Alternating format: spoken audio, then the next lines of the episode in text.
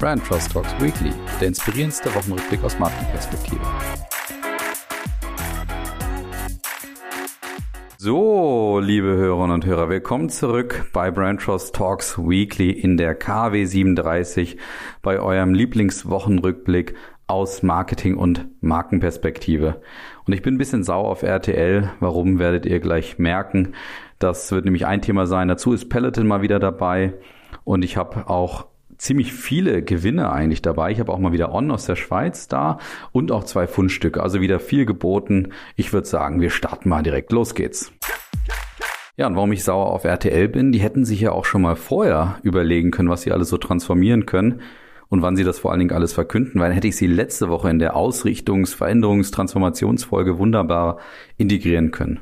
Naja, jetzt muss ich halt nochmal einen Schlenker machen, aber RTL hat auch richtig was vor und das lohnt sich deswegen auch da nochmal so ein bisschen was zu erzählen. Die haben eine neue Markenarchitektur, neue Logos, neue Namen für ihre TV-Sender und da ist so einiges dabei gewesen. Und deswegen reden die Geschäftsführer unter anderem auch vom größten Umbruch seit der Einführung des Privatfernsehens. Und auch Julian Weiß, der Marketingleiter, sagt unter anderem, dass es eben kein einfaches Make-up ist, sondern ein echter Transformationsprozess. Ja, ich würde sagen, große Worte von dem TV-Riesen. Was steckt denn jetzt eigentlich alles dahinter? Das habe ich euch mal zusammengefasst. Also erstens, RTL ändert seinen Unternehmensnamen von RTL Mediengruppe hin zu ganz schlicht RTL Deutschland. Die gesamte Markenarchitektur ändert sich auch, da habe ich schon vor ein paar Monaten mal kurz drüber berichtet. Und so ist es eben, dass alle Subsender von RTL jetzt eben auch stärker unter dem Namen RTL firmieren und agieren werden. So wird zum Beispiel aus TV Now, also dem Online-Programm oder dem Online-Streaming-Dienst von RTL, jetzt eben RTL Plus. RTL Plus wiederum wird in RTL Up umbenannt und die ganzen anderen Sender, die man von RTL kennt, also RTL Crime, Passion, Living etc., werden auch alle in Richtung RTL nochmal stärker einheitlich benannt und geführt. Das heißt, es findet eine ganz eindeutige Fokussierung in Richtung der Dachmarke statt. Und da muss ich sagen, kommt RTL mit durchaus streitbaren Statement aus meiner Sicht zurück, weil sie eben sagen, es sei so, dass Leute keine Sendungen, sondern vor allen Dingen Sender schauen würden. Und das gerade auch online. Und da muss ich sagen, das sehe ich irgendwie schon ein bisschen anders. Also Julian Weiß sagt dazu, im Digitalen sind insbesondere bei Streaming-Angeboten die Marken nochmal wichtiger als im linearen Fernsehen. Und das würde ich, wie gesagt, irgendwie andersrum sehen, ehrlich gesagt, dass man gerade online eher nach Sendungen schaut, als dass ich sage, yo, ich schaue mir jetzt RTL online im Streaming oder wo auch immer komplett an. Aber naja gut, man kann ja mal sehen, wie sie das vielleicht auch machen werden.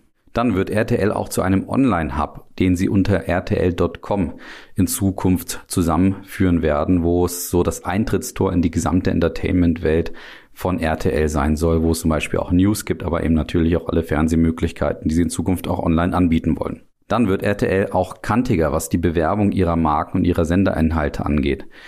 Sie nehmen jetzt eben auch polarisierende Themen wie Homophobie, Rassismus, Fake News etc. alles mit in die neue Kommunikation und wollen ganz eindeutig Haltung einnehmen. Und das finde ich insofern spannend, dass sie vielleicht da einfach ihre Position als Privatsender auch mehr nutzen wollen und eben sagen, das, was öffentlich-rechtliche vielleicht nicht immer dürfen, können, müssen, wie auch immer, das können wir als Privatsender vielleicht gerade besser machen. Was ich dabei charmant finde, ist, dass sie jetzt nicht einfach nur Haltungsmarketing machen und das irgendwie auf billige Art und Weise, sondern eben laut Aussage des CMOs eben eher mit ihren Inhalten verbinden wollen, also dort ganz natürlich nachweisen wollen, wo sie diese Themen eben über ihre Sendung auch ganz natürlich auch spielen und das eher in den Vordergrund stellen, als jetzt, wie gesagt, irgendwelche oberflächlichen Kampagnen zu machen. Finde ich schon mal einen spannenden Ansatz. Und der letzte Punkt hat es dann echt in sich. Es ist nämlich so, dass RTL ja sein Logo auch anpasst. Und das ist ansonsten nichts Ungewöhnliches. Allerdings ist es so, dass RTL entschieden hat, sein einheitliches Logo ad acta zu legen. Das heißt auch die einheitlichen Farben. Früher ja, wenn ich es jetzt richtig im Kopf habe, rot, gelb und blau. Und jetzt ist es so, dass das Logo in unterschiedlichen Farben, also völlig bunt auch dargestellt werden kann und vor allen Dingen auch zusammengestellt werden kann. Und zwar je nach Senderinhalt und Content. Und das ist natürlich auf den ersten Blick schon ein Novum und auch etwas Ungewöhnliches, also keine einheitliche Farbe, kein einheitliches Logo auch. Aber das haben ja Marken wie Google zum Beispiel, was das Logo angeht, aber auch Apple, was die Farbe angeht, immer mal wieder auch aufgezeigt, dass das eben nicht unbedingt der Fall sein muss. Was ich spannend finde, ist, dass es erstmal eine schöne interne Geschichte gab. Und zwar hat RTL gesagt, liebe Mitarbeiterinnen und Mitarbeiter, ihr dürft euch euer Lieblingslogo aus den Farben auch zusammenstellen. Und zweitens ist es so, dass sich das Logo, wie gesagt, an den Content anpasst. Dazu hat aber Julian Weiß, der CMO, wiederum gesagt, es geht jetzt nicht darum, austauschbar zu werden und vor allen Dingen den Content ständig anzupassen, sondern er sagt ganz eindeutig, der Content ist auch von den Werten von RTL abhängig und danach wiederum richtet sich natürlich auch das Logo. Insgesamt also eine echte Transformation, was da bei RTL gerade abgeht. Ich habe euch das mal ein bisschen zusammengestellt und wir werden das natürlich aufmerksam weiter beobachten. Ja, mal wieder zu Gast ist auch Peloton. Die hatte ich erst vor ein paar Wochen zu Gast. Und das ist ja die Home-Fitness-Geräte, die ja unter anderem auch von Corona sehr stark profitiert hat. Und vor einigen Wochen hatte ich dort auch von den Wachstumsschmerzen von Peloton berichtet und auch berichtet, dass sie deswegen auch bei mir zum Verlierer geworden sind, weil sie dort einfach gerade ein paar Probleme haben. Allerdings hatte ich damals schon gesagt, dass wir uns um die Marke keine Sorgen machen müssen. Und das spielen wir mal ganz kurz ein. Insgesamt muss man sich, glaube ich, um die Marke keine Sorgen machen, weil sie kann auf eine sehr gute Fan-Community zurückblicken, hat gute Kooperationen wie zum Beispiel mit Adidas schon aufgesetzt. Das heißt also viel dafür getan, dass es dieser Marke auch nachhaltig gut geht. Allerdings muss man natürlich trotzdem aufpassen, dass man nicht über solche Preisnachlässe oder Reduktionen eben an der starken Stellung der Marke sägt. Und warum wir uns eben keine Sorgen machen müssen, liegt unter anderem an dem nächsten Schritt von Peloton. Und zwar haben sie nun gelauncht und publiziert, dass sie ebenfalls eine eigene Kleidermarke machen werden, die eben genau den Trainingseffekt noch unterstützen soll mit Trainingsklamotten eben. Und das Ganze nennen sie Peloton Apparel.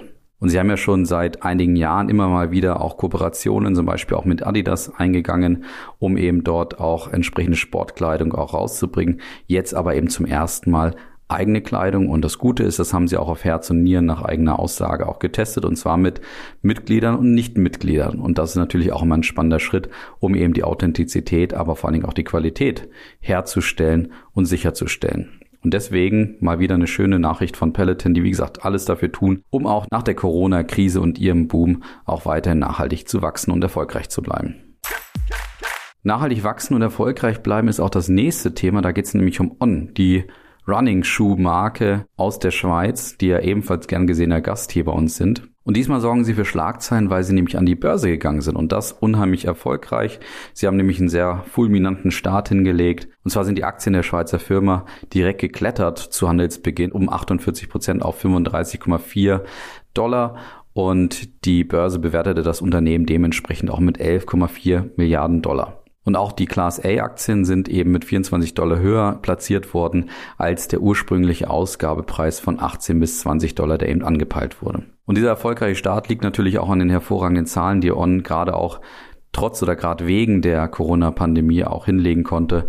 Und zwar konnten sie im letzten Jahr den Umsatz um 59 Prozent auf 425,3 Millionen Franken nach oben entwickeln.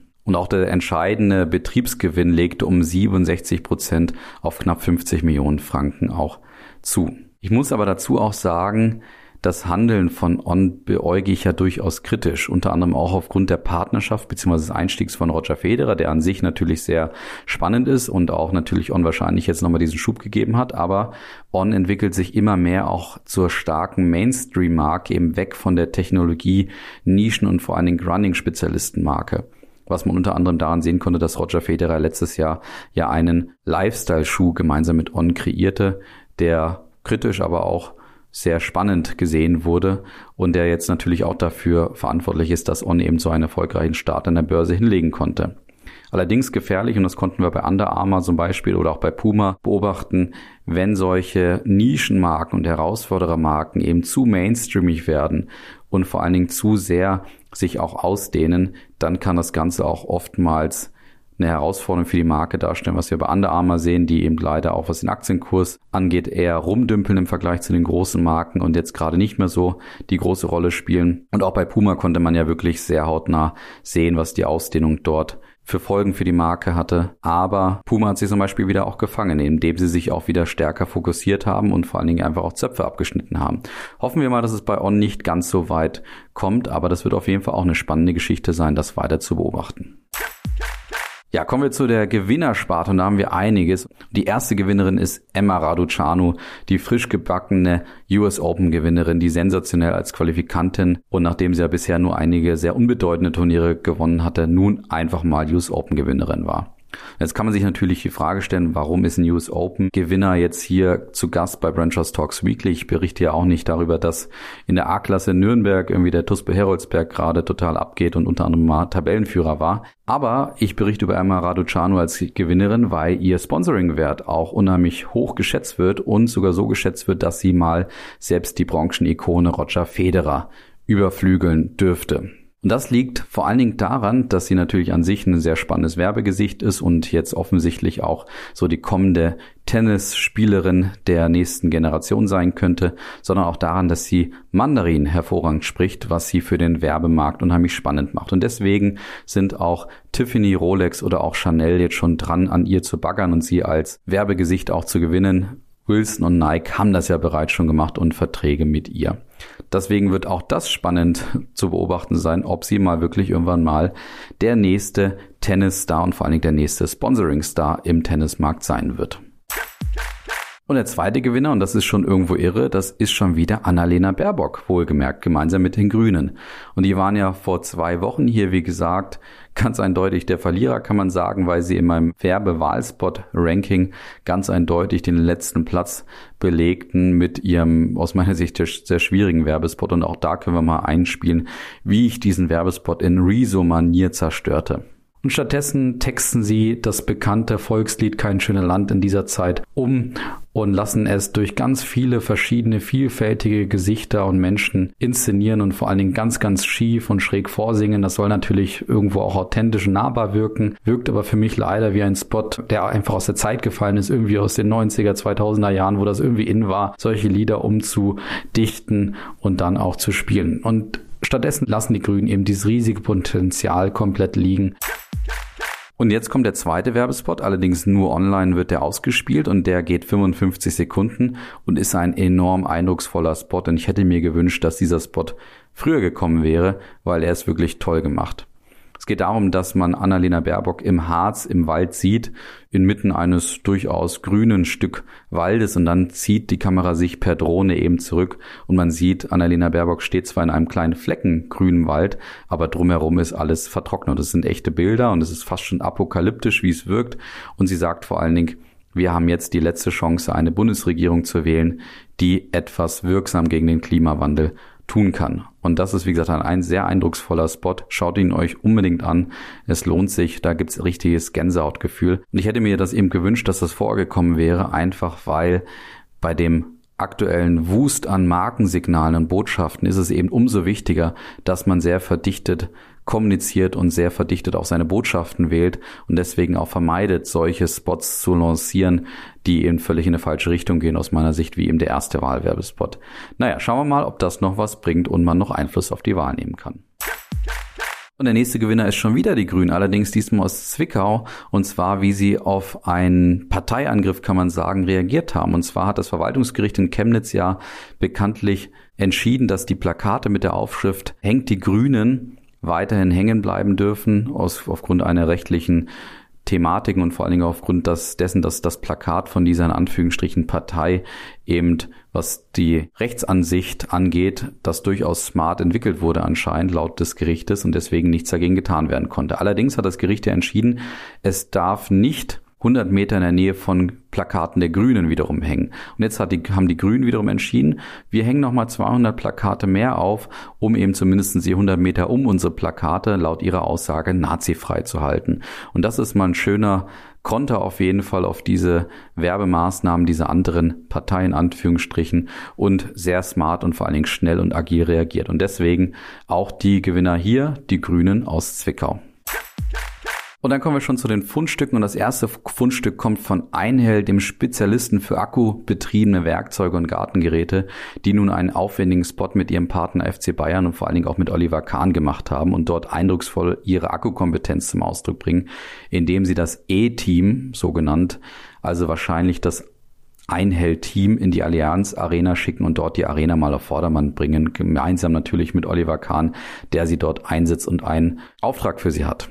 Und herauskommen ist ein unheimlich unterhaltsamer Spot, der knapp drei Minuten geht und wirklich professionell und aufwendig kreiert ist und deswegen ein absolutes Fundstück ist. Womit sie mich ein bisschen enttäuschen ist, dass sie mich erstmal überrascht haben vor einigen Wochen mit ihrer Fokussierung auf die klare Positionierung als die Akkukompetenz.